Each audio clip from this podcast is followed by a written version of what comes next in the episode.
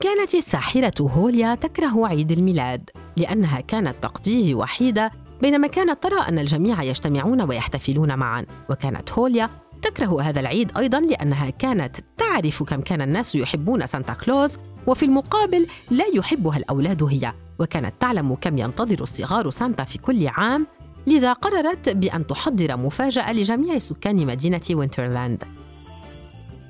فكرت هوليا طويلا فكيف لها أن تقوم بتخريب بهجة العيد على الجميع؟ ما هي الأساليب الأفضل لكي تستمتع هي بينما تجعل كل صغار المدينة يكرهون سانتا كلوز للأبد؟ أتت ليلة العيد المنتظرة وكان الصغار يرنمون ويغنون أغاني لسانتا كلوز وهم ينتظرون زيارته وهداياه لكن الصدمة الكبيرة كانت عندما رأى الأطفال بأن علب الهدايا ليست تلك التي كانوا يتوقعونها فبدل الألعاب الجميلة والدمى والحيوانات البلاستيكية وجد الأولاد فئران حية أخفتهم جميعهم. حل الحزن وطغت خيبة الأمل على أهالي وينترلاند تلك الليلة. وأبلغ الأقزام سانتا كلوز بما حصل. استغرب سانتا من هذا الأمر.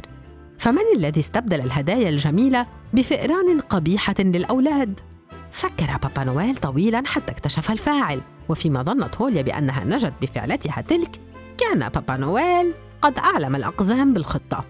فها هم يجمعون الفئران ويعودون بها ليتركوها تسرح وتمرح في بيت هوليا. وجلبوا هدايا جميلة جديدة للأولاد ووضعوها تحت شجرة كل منهم ليروها في الصباح. اعتقدت هوليا بأنها ستقضي أول ليلة عيد ميلاد وهي فرحة لكن ظنونها خابت. فبيتها أصبح مليئا بالفئران وراحت تصرخ غاضبة من الفعلة تلك. وفي الصباح التالي لم تجد هوليا سوى رجل ضخم يرتدي زيا أحمر يقف أمام بابها. من يكون؟ قامت بفتح الباب حتى رأت سانتا كلوز مبتسما.